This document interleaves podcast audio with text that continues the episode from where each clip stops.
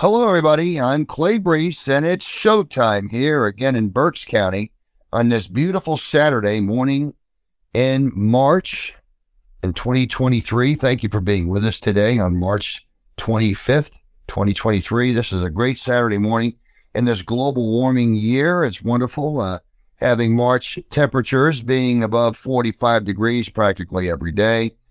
Uh, folks, you tune into us every week because you know we're we're an oasis of truth and you want to hear the truth as only you can hear it on our show at the speed of sound because we do come at you very very quickly. So thanks for being with us and we're going to jump right into it. Today folks, we're going to be talking about the worst economy that uh, it's been in uh, that we've seen for for you know since 1872. We're going to get into that a little bit.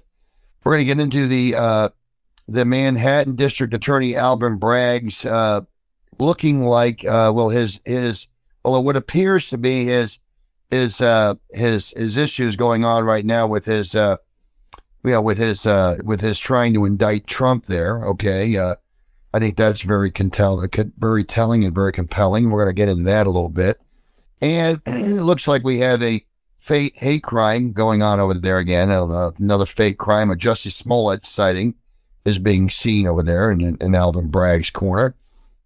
Uh, we have uh, a new poll that shows two in ten Americans support support by I should say two in ten Democrats support Joe Biden in 2024. That's uh, that's very telling as well. Uh, we're going to get into the uh, we're going to get into the uh, Republican Parental Bill of Rights that just has come up, and a whole lot more, folks. So jump. We're going to jump right into it. Thanks for being with us, and here we go. Folks, I wanted to talk a little bit. First off, I want to talk about what's going on with the depression status in this country. We got people that are just totally, totally unhappy. Uh, we've got uh, suicide rates up through the roof with teenagers. Uh, fentanyl is is a poison that's coming over uh, in a in constant form. I mean, every grain of of fentanyl that's coming over that's that's that's killing our kids is coming over from that southern border. and we've got people that are struggling in this economy. Uh, the economy that's the worst uh, since 1872, they say. I mean, I, I, guess what we're looking at is the buying power of the American dollar. And I want to point that out a little bit because people don't understand. They say, well, you know, we're, we're minimum wage is up. We got people making more money from 17 $18 to sweep floors. I mean, this is what they're seeing else out there in signs help wanted signs and this and that. And everybody attributes that to the growth of our economy. but what they don't understand, and what we're going to make clear here on our show, as only we can, is the, the general notion that what we're having is the buying power of the dollar. And this is what people don't understand that the, the dollar just doesn't buy as much. See, what we're looking at here is what minimum wage, which was, you know, back in the 80s, uh, which was a little over $7 an hour, what that purchased back then, and double minimum wage purchased back then, and what minimum wage and double minimum wage purchases today. Okay. And I think what we have to realize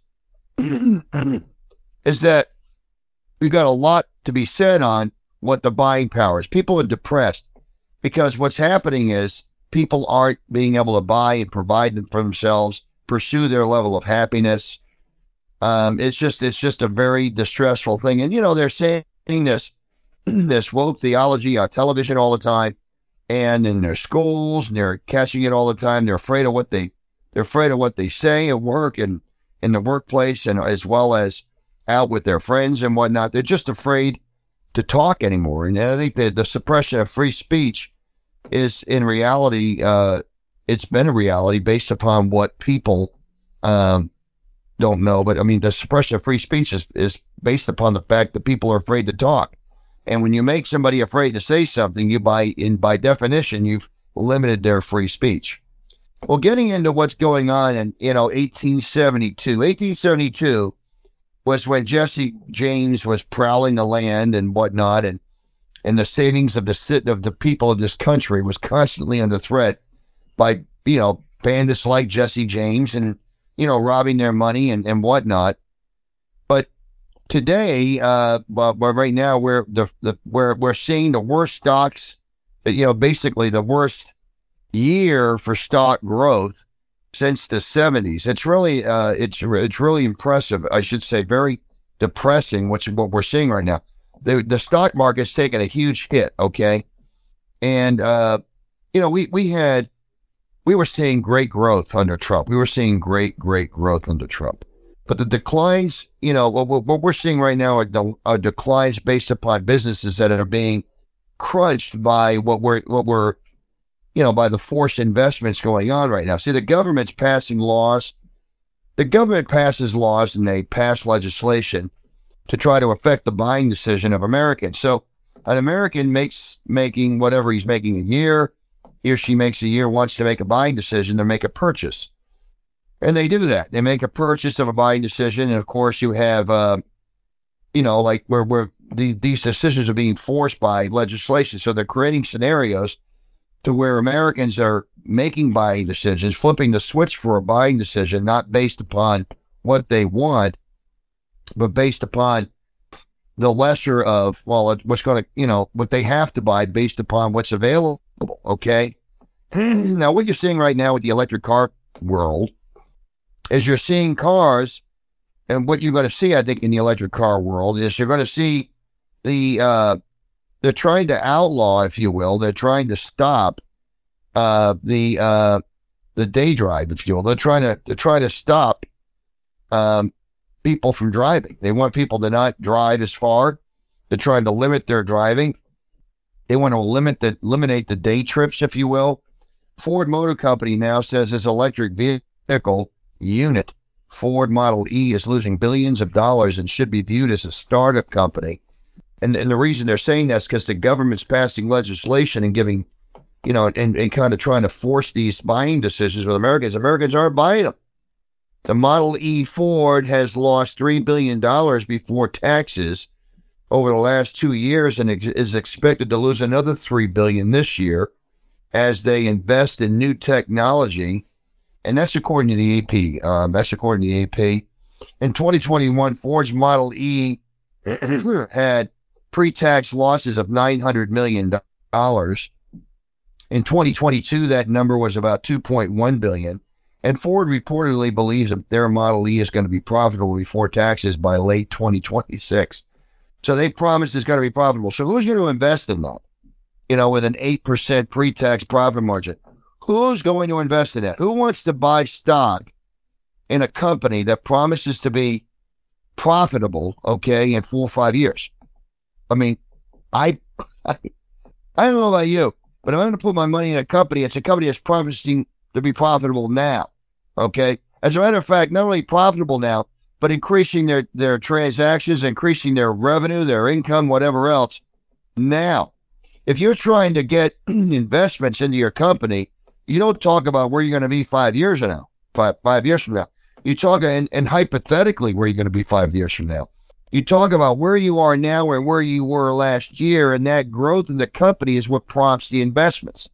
So Ford is losing money and they're trying to, they're figuring out that they're not getting the investments because the Republicans aren't passing legislation to force the EVs, the electric cars.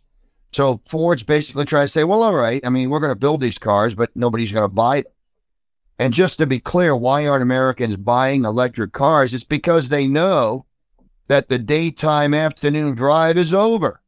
They know that. They know that they, they're limited to how far they can go. They know that. Everyone knows that these that, electric vehicles lose money because, well, I mean, that, that's just you know that they're they're just stopping the, the driving of a car. I mean, that's the bottom line. They don't want people driving. They're the the the, the long day drive is now over. The long day daytime drive is over.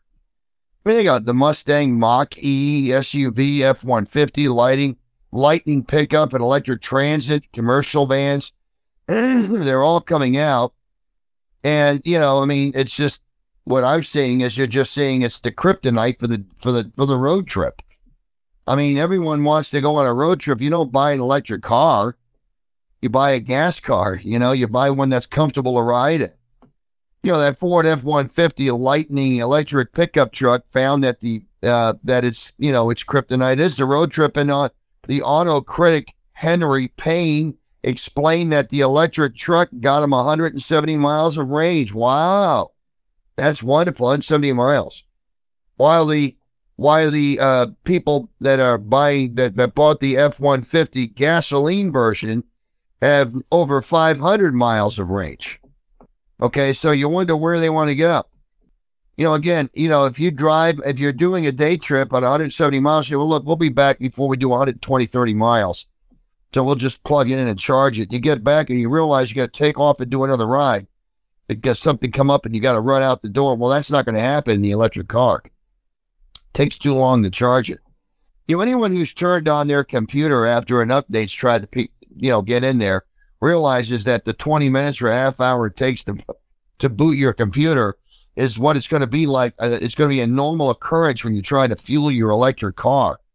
Even the even the speedy, what they call what they dub speedy uh, charging systems, which which basically result in 45 minutes or an hour's worth of charge I mean, trust me, folks, anyone who's trying to reboot a computer knows what that's all about.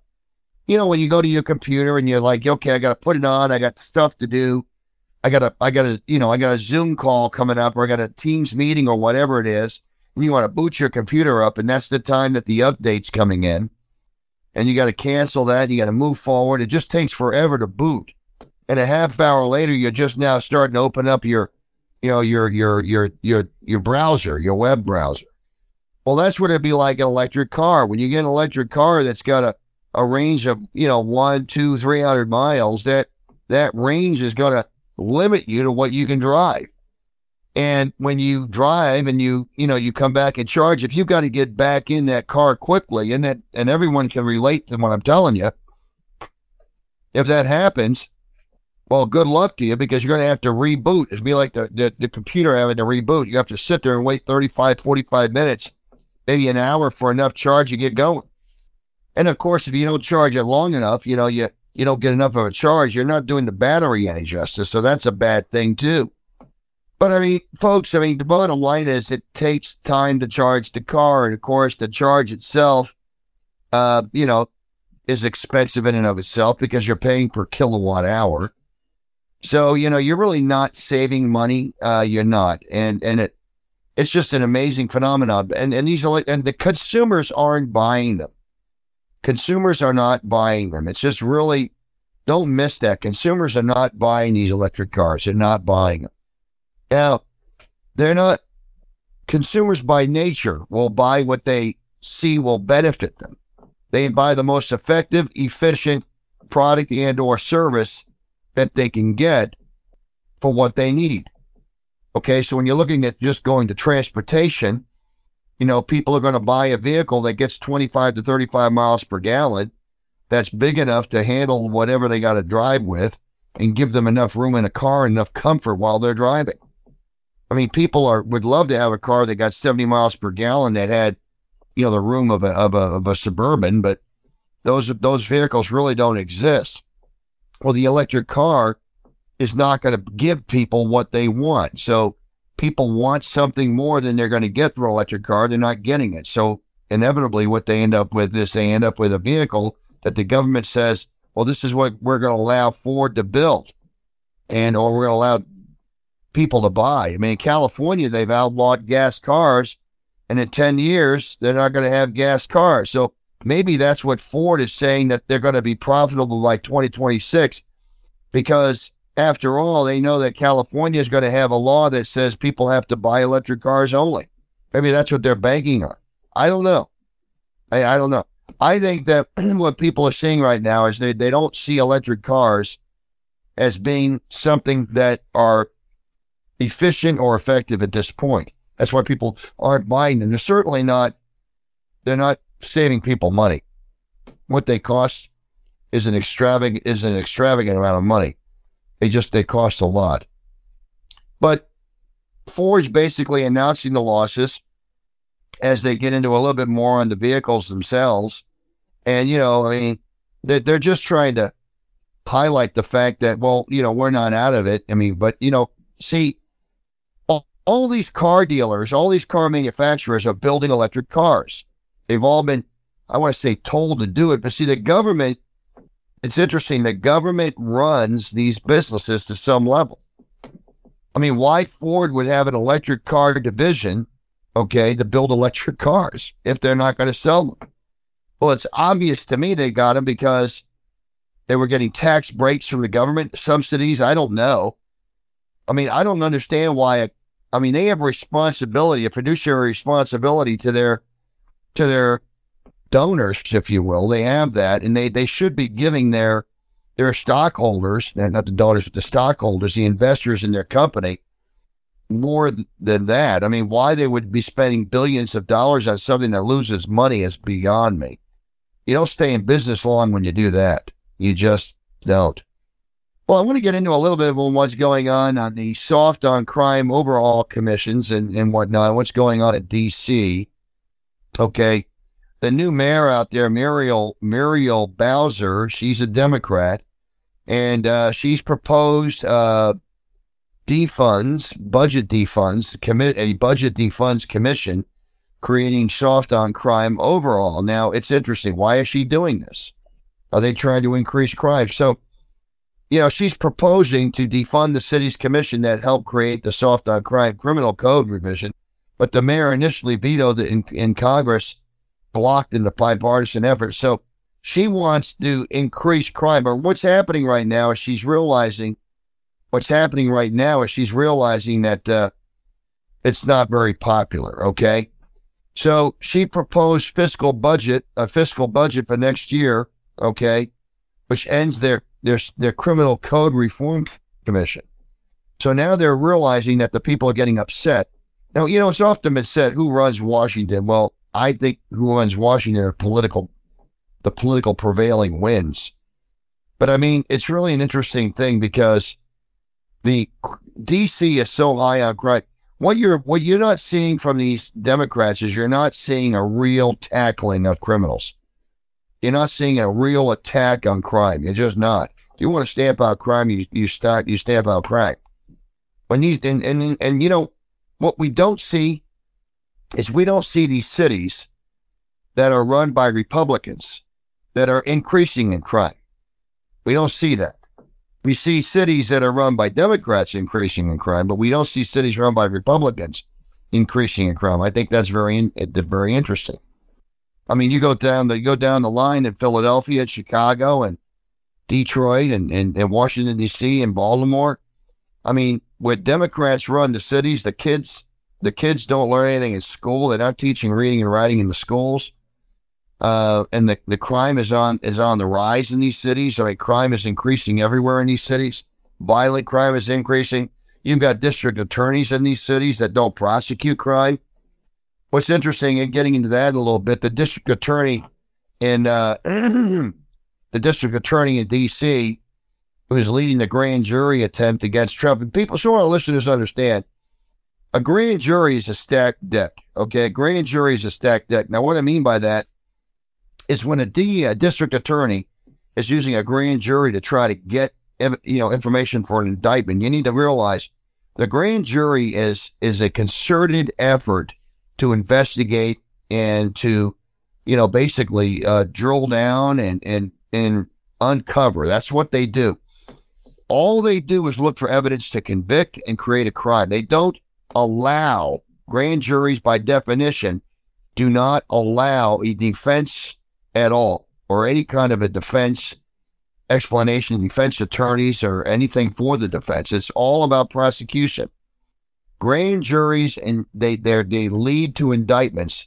And you know, you can look at anybody and look at any law and def- and, and try to determine intent because in, in many cases, crime is is is uh you know cr- criminals are arrested, but in many cases those crimes are are doubled down, if you will, or increased. The penalties of those crimes are increased based upon the proven or non-proven or supposition of intent.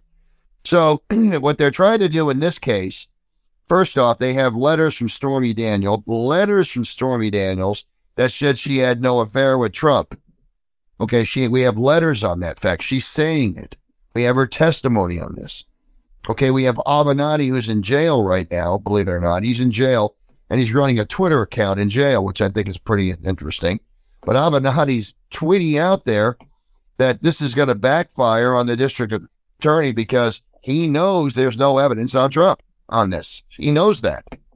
But this, and, and, and you know, with the grand jury, again, you don't even need, you don't even need a, a, a, a super majority or unanimous. All you need is a, a, a certain threshold to pass to get a, to basically draw an indictment. But the purpose of the grand jury is to bring an indictment.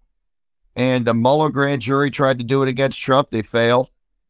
Now here we are with this grand jury, and, and it looks like they're going to fail. They've they've canceled meeting after meeting this past week. They were supposed to indict Trump on Tuesday, then that went to Wednesday, that went to Thursday. They were canceling their meetings. They were canceling their their their their their testimonies. They were basically canceling things because they don't have anything at this point. Now we all remember who Jussie Smollett was. He he actually did about 14 months in jail and paid a bunch of money out for fines. Jussie Smollett's the guy that did the the the the crime hoax. He committed a, a hoax crime, if you will, in Chicago. He tried to say people robbed him at you know knife point basically, and they had him beat him up and put a rope around his neck. And they did all these did terrible things in the middle of a polar vortex. What he didn't realize was none of it added up to the Chicago police. They started investigating before long. They unpeeled that onion and realized that that guy was lying about the entire thing. He tried to say that Trump, you know, MAGA Trump people were out there committing a hate crime against him. And of course, CNN jumped all over it and they actually did interviews with him. I mean, as he's crying on TV and the interviewee is crying on TV, everyone's crying on CNN and MSNBC as they're interviewing this guy about this hate crime hoax. Well, it, it turned out to be a giant hoax, as we as we later found out uh, they basically trying to draw the sympathy and they got caught in it. Well, I guess now we're realizing that there's some sort of a white powder that was received in a package containing a death threat, a death threat to this guy Alvin Bragg. Now, if you've ever seen this guy Alvin Bragg, you'd be thinking to yourself, okay, well, you know, I, I, I mean, this is a guy he hates Trump, okay, and this is what he campaigned on, was to indict Trump. But anyway, they found this white powder yesterday, alleged, as the prosecutors continue their probe into the Trump, and, and this is what the reports are. Now, this is ridiculous, folks. Absolutely ridiculous. But an anonymous law enforcement source told, uh, I guess, Fox that the package sent through the U.S. Postal Service and discovered around noon uh, read read something like Alvin. I'll, I'll, you know, you know, it was it was a death threat against Alvin and the the powder was determined to be non-hazardous. So it's interesting that they they allege that some package got in there with a death threat on the envelope. The district attorney had informed the office that it was immediately con- that that it was immediately contained and that the North the New York Police Department Emergency Service Unit and the New York City Department of Environmental Protection determined there was no dangerous substance. Okay. Um, also citing law enforcement sources. Now I don't know where this thing came from if this was a legitimate thing, they're going to find out who sent it. This isn't hard to do. Uh, they discovered who it was that did the uh, that mailed the actual anthrax. Was actually anthrax that was mailed out to Obama. They caught that person. They caught that person.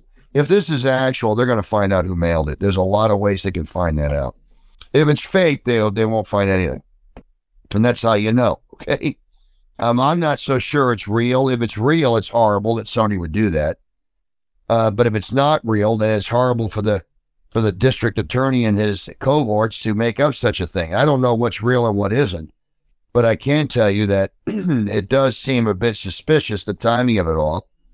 Just as he's failed to do his indictment over and over. Okay, um, it, it's just interesting to me. I mean, it's a it's a white substance in an envelope that's not dangerous, and there's a you know three three words were allegedly three words were written on the on the death threat um, I don't know. I mean, I, uh, I, I just think it's interesting. I mean, uh, I mean, Bragg wrote an email to his employees saying it sounds like Jussie Smollett on his on his tour. So, so Jussie Smollett went out and he told everybody how it all happened, how horrible he felt. He was telling the police officer how hard he felt, how horrible it felt, and how scared he was. And keep in mind, folks, Jussie Smollett was saying all this to the police officer while the rope that allegedly was used to put around his neck and strangle him with that rope was still around his neck. So he had the noose around his neck at the whole time he's talking to the Chicago police officers about how horrible he felt about the rope around his neck. Well, here's this guy before the dust settles, goes in to say, Well, I know it's not easy, folks, but press attention and security around our office. And he talk, he's highlighting it. And he said, We're going to continue to apply the law evenly and fairly. Okay, well, that's news to these people, I guess. I don't know what he, he thinks evenly and fairly is. He thinks putting his hand on the scale is, is evenly applied justice. I don't know. But anyway, the FBI and the New York City police are heading up the probe into the package. I think you're going to find that there's nothing there. I really do. I'm telling you, mark it on this show right now that this is fake. You know, it's really funny. I, I mean, I can see through this stuff. This just looks fake to me. Okay, here's a guy who's failing in his quest to indict Trump, and suddenly he gets a death threat. It doesn't, doesn't even make sense to me. Doesn't even make sense to me. Doesn't even make sense. But it's really interesting, and I think that uh, you know, I think we're going to find out that's a big nothing, but we'll see. If it is real and somebody did it, they should pay the piper and they should be punished for it. But I don't think that happened. I'm not so convinced of it. But you know, you got the guy John Turley. He's like a George Washington University uh, law professor. he called this whole potential case legally pathetic. And you know, bottom line is, it truly is.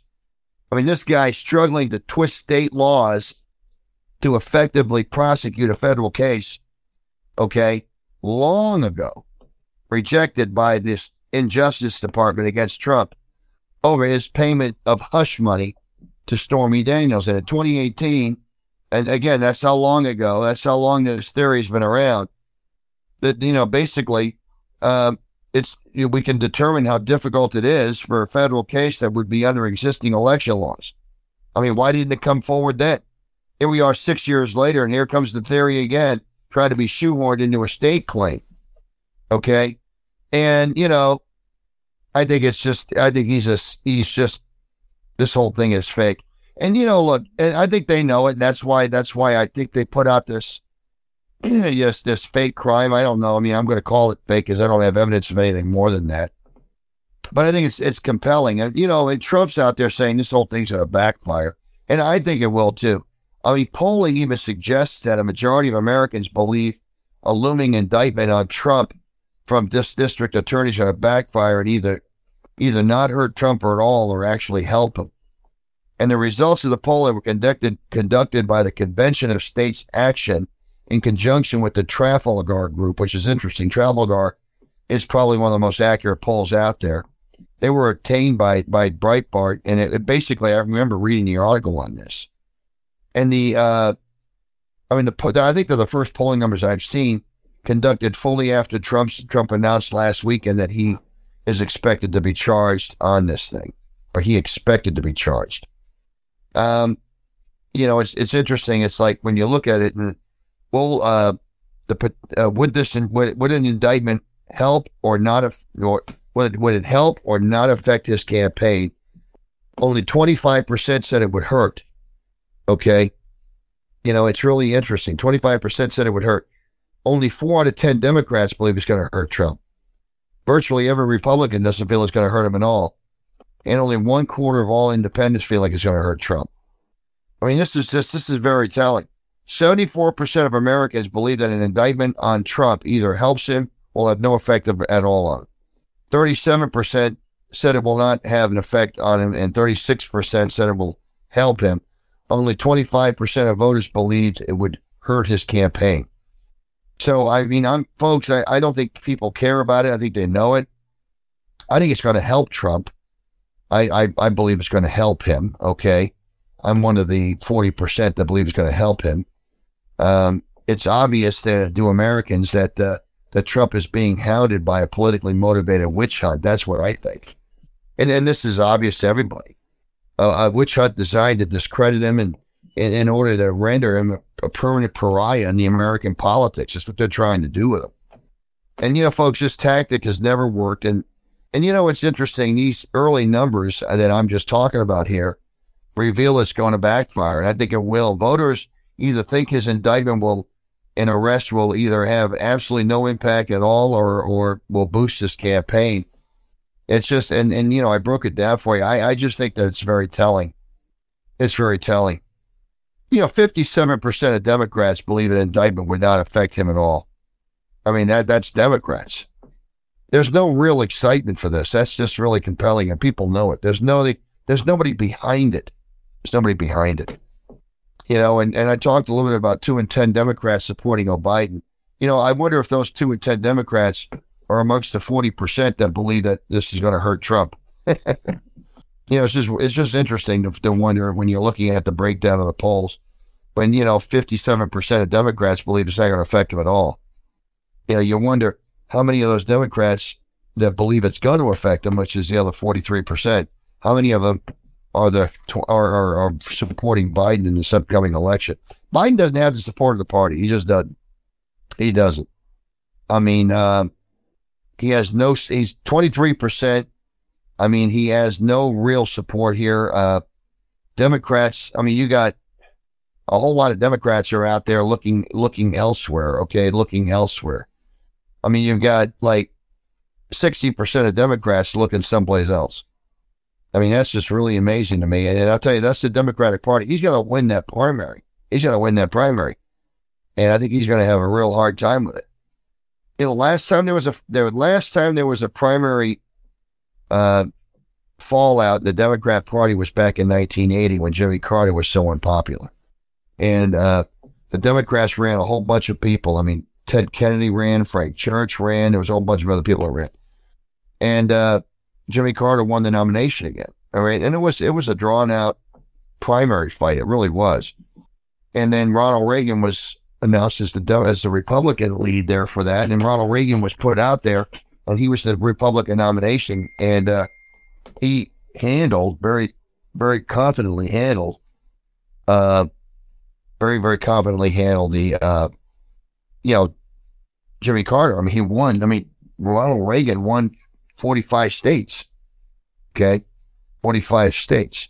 So don't miss that. I mean, that's really, uh, Reagan wiped them out. I mean, it was a political landslide. This is what I think, you know, the Democrats have nothing really to look forward to. That's really the, that's really the key here. I don't think they have a whole lot to look forward to. Um, I want to talk a little bit about the parental rights bill.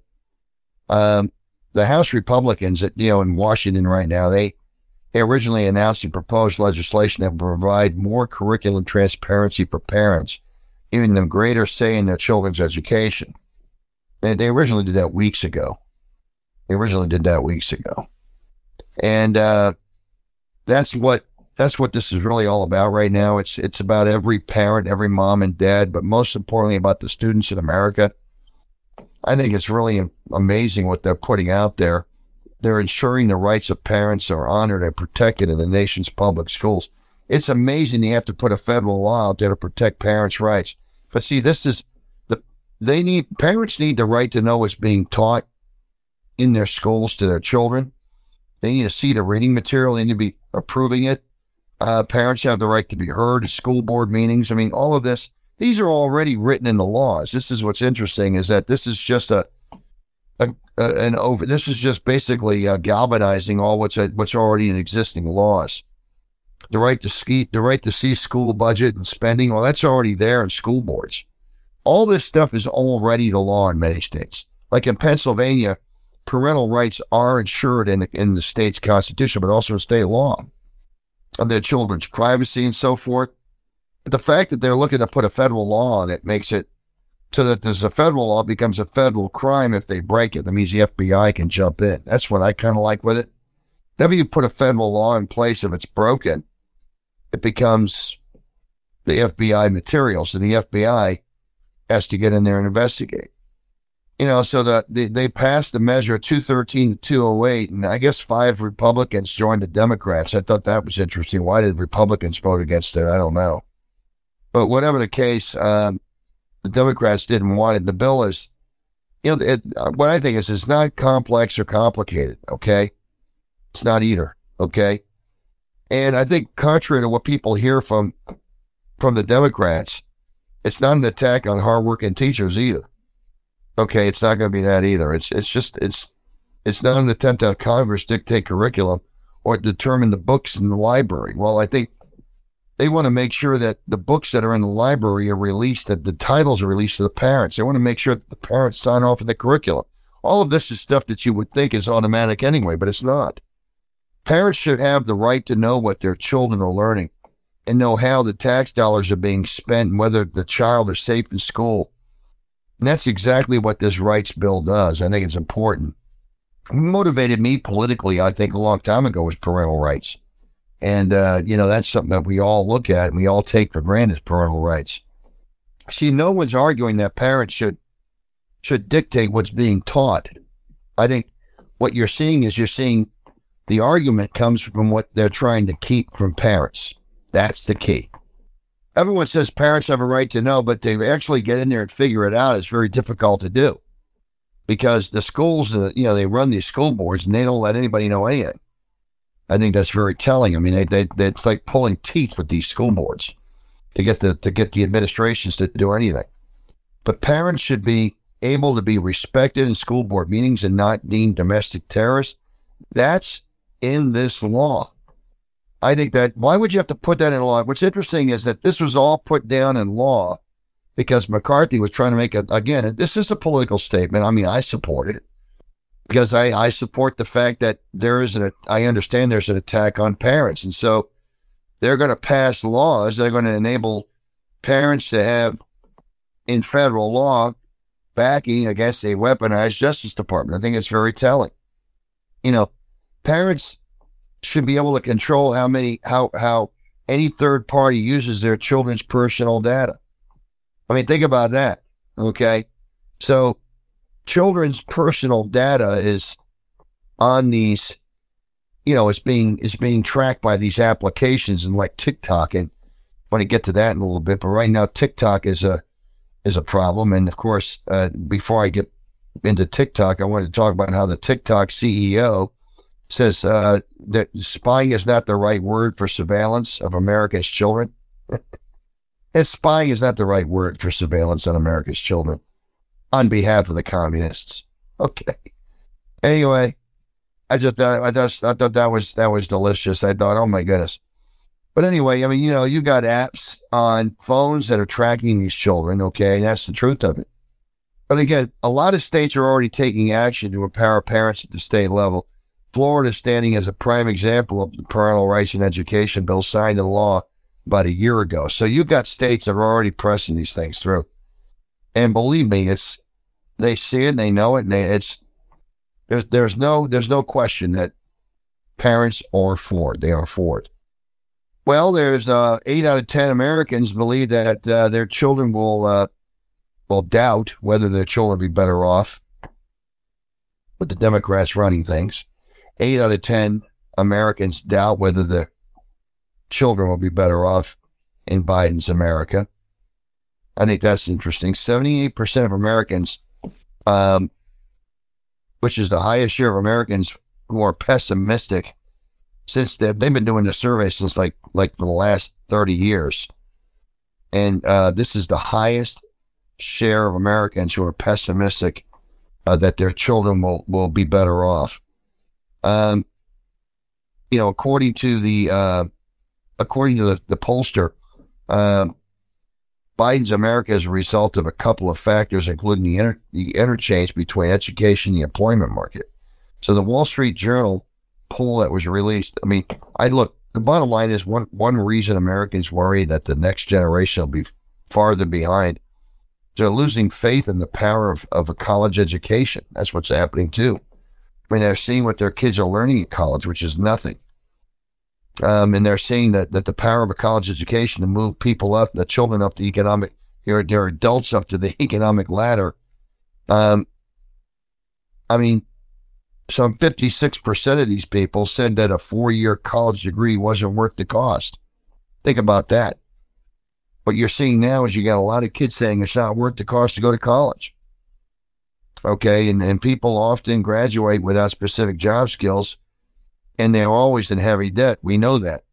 42% of respondents say it's worth it because people have a better chance to get a good job and earn more. But that was, that's a reversal from the last time the question was asked in 2017 when a narrow plurality viewed college as worth an investment. I mean, now it's a lot of them feel that it's not a good investment. Again, the poll only found 12% of respondents describing themselves as very happy We talked about the unhappiness of people, and that's the truth of it. There are people are unhappy today. They're just not. They're being sold a bag of goods.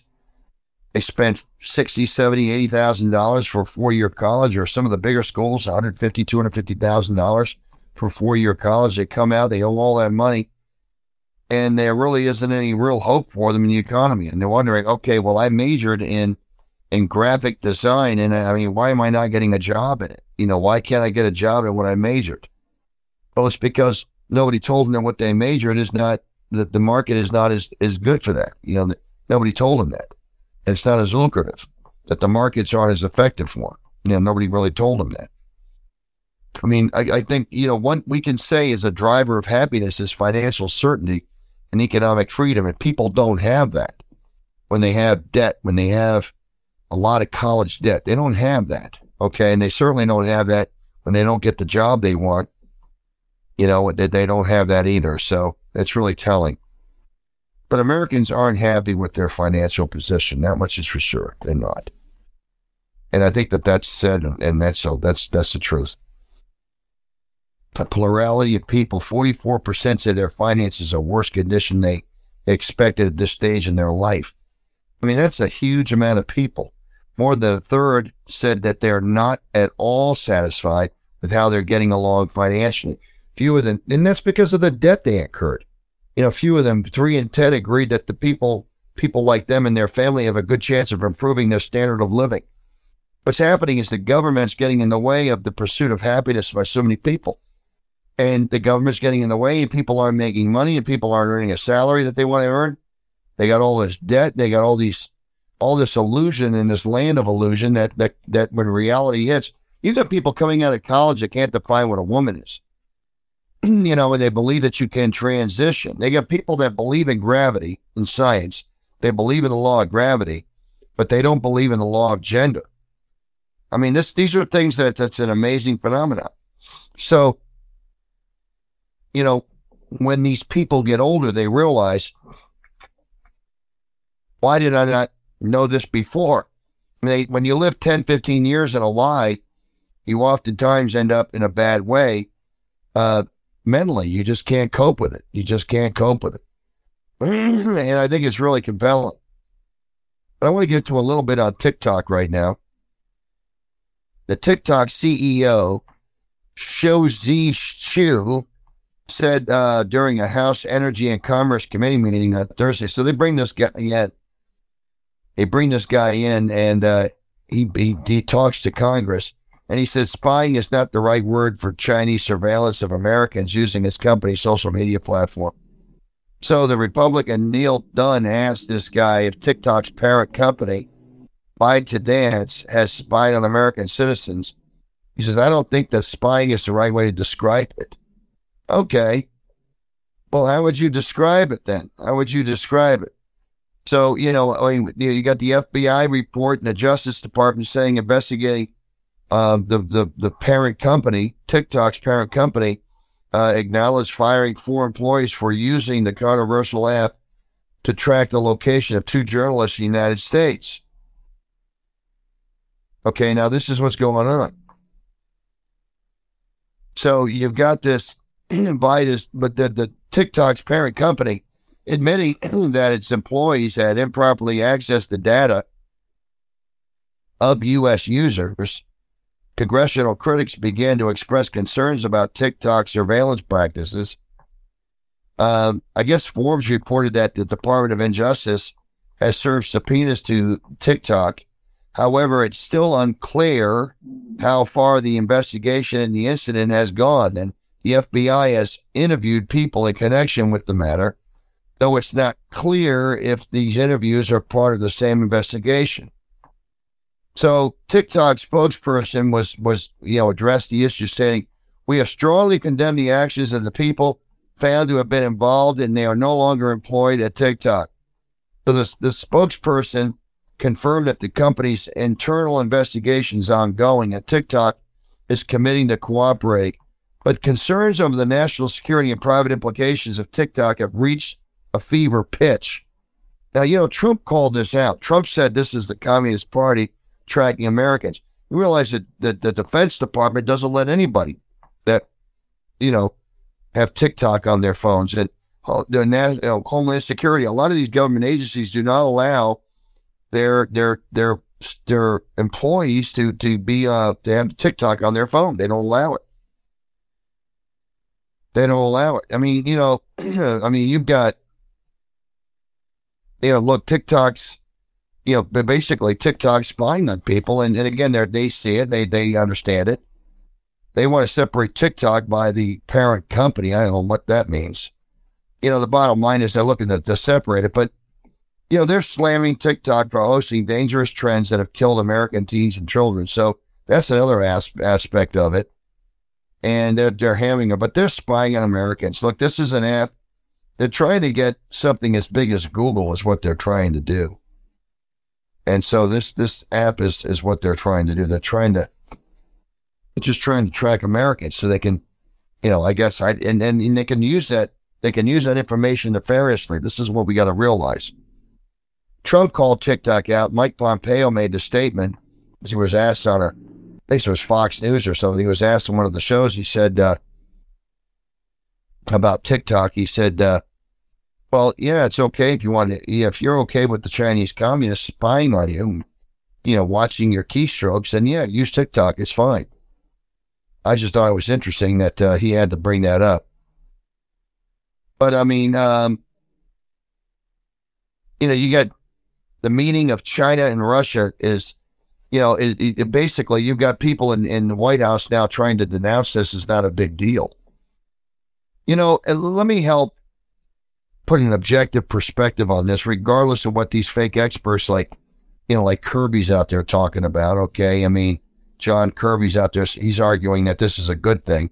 I don't know how it's a good thing that, that we've, that our lack of leadership on the global scale has pushed China and Russia together you know, a lot of these allegiances happen because because we're not good in foreign policy.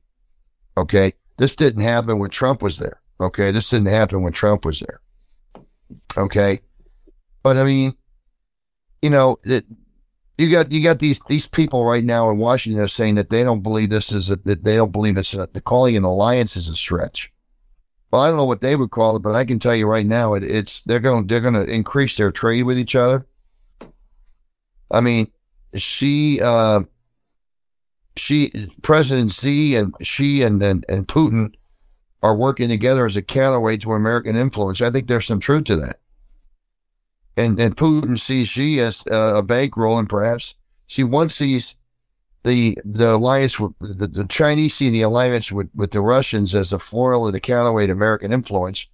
And the Russians see this whole thing as a bankroll of an opportunity to get more assistance so they continue to prop up its economy and fight this war. So they're they're all looking at it from an advantage, but make no mistake, um, it, it it does not it's not good for America. I don't care what they say, it's not good for America. Okay, it's not.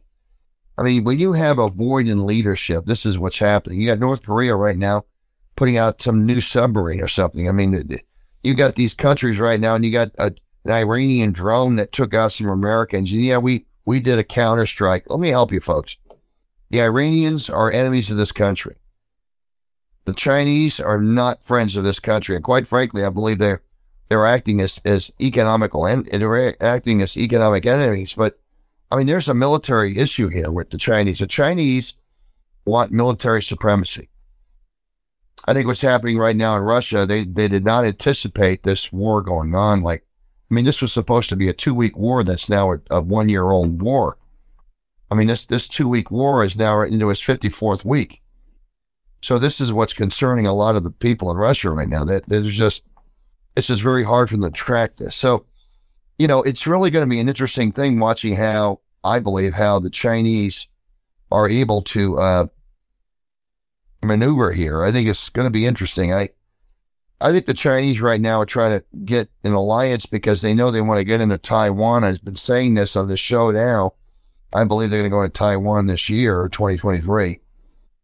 I still do. I think they're going to have to. I, I think there's there's going to be some invasion, something because they have to watch that. They have to realize when Trump gets back in there, it's going to be a whole world of difference. The Chinese know that. The Chinese know that. You know, I mean, you know, I, what's what's bringing America to the point of bringing America to its knees? I mean, right now you've got America that is that is really not a not a global leader anymore, and they're being led by a bunch of Hollywood elites. You know, it's funny. You know, you hear us on this show here. We we comment on Hollywood. I would I would say rather objectively, but some might say rather negatively. I mean, I just think it's objectively. But Grace Kelly, I guess, described Hollywood the best. She said, Hollywood, the people in Hollywood are funny, she said. The people in Hollywood have a holier than thou, holier than thou perception of themselves with an unholier than the devil reality of themselves. Now that's kind of a paraphrase of it all. But Hollywood really is um, I mean, this is the pop culture that's trying to define things. They're trying to define things. This pop culture can't sell. Well, they they they can't sell movie tickets, and they're they're trying to indoctrinate the kids, but they're, they're they they just don't have the role models. There are no longer any role models that are being projected on the television or in the movie halls. The only role models people have, the children have, are their parents anymore. They're being challenged when the kids get into the workforce. They're being challenged with other role models. I think mom and dad are always the consistent ones down the road. But, you know, what you're seeing right now in society is societal decay. You know, and, and since 1960, we've seen this. Okay.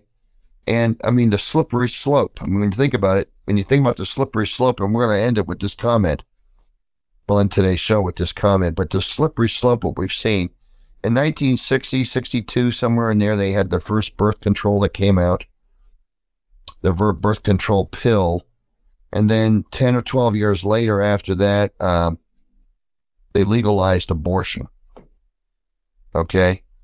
And then, oh, another 25, 30 years after that, they legalized abortion again. They kept abortion legal for, you know, for whatever convenience reasons. Okay. It used to be abortion in the case of you know, rape and incest and, and, and health of the mother. That was later slipped off the slippery slope into, you know, selection, gender selection, whatever you want to call it, convenience selection. And that was the reason, whatever reason for the mother uh, to have an abortion.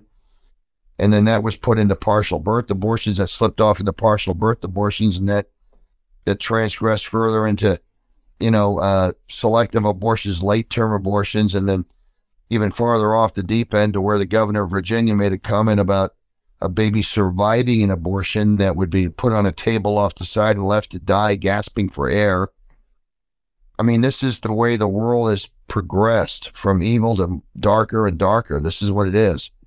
It just gets worse and worse. I mean, I mean, literally in, in 60 years, they went from abortion pills to, you know, well, until recently, uh, abortion um, of a, of a, of a live birth. Okay. Of a baby survived an abortion that's left to die. And this is the world we live in today, folks. This is the world we live in. When a country is given off into its depraved, uh, reprobate self, this is where it goes. And you know, folks, I mean, we're thankful for God for the direction He gives us and all, but one thing is for sure, we have to pray for our nation and pray for the people around us. These people around us they all need salvation. Well, folks, we're going to leave it there. I want to thanks, thank all of our listeners for tuning in like they do every week to our show, being with us today. And uh, see you next week on The Point. Folks, I'm Clay Brees. Goodbye for now.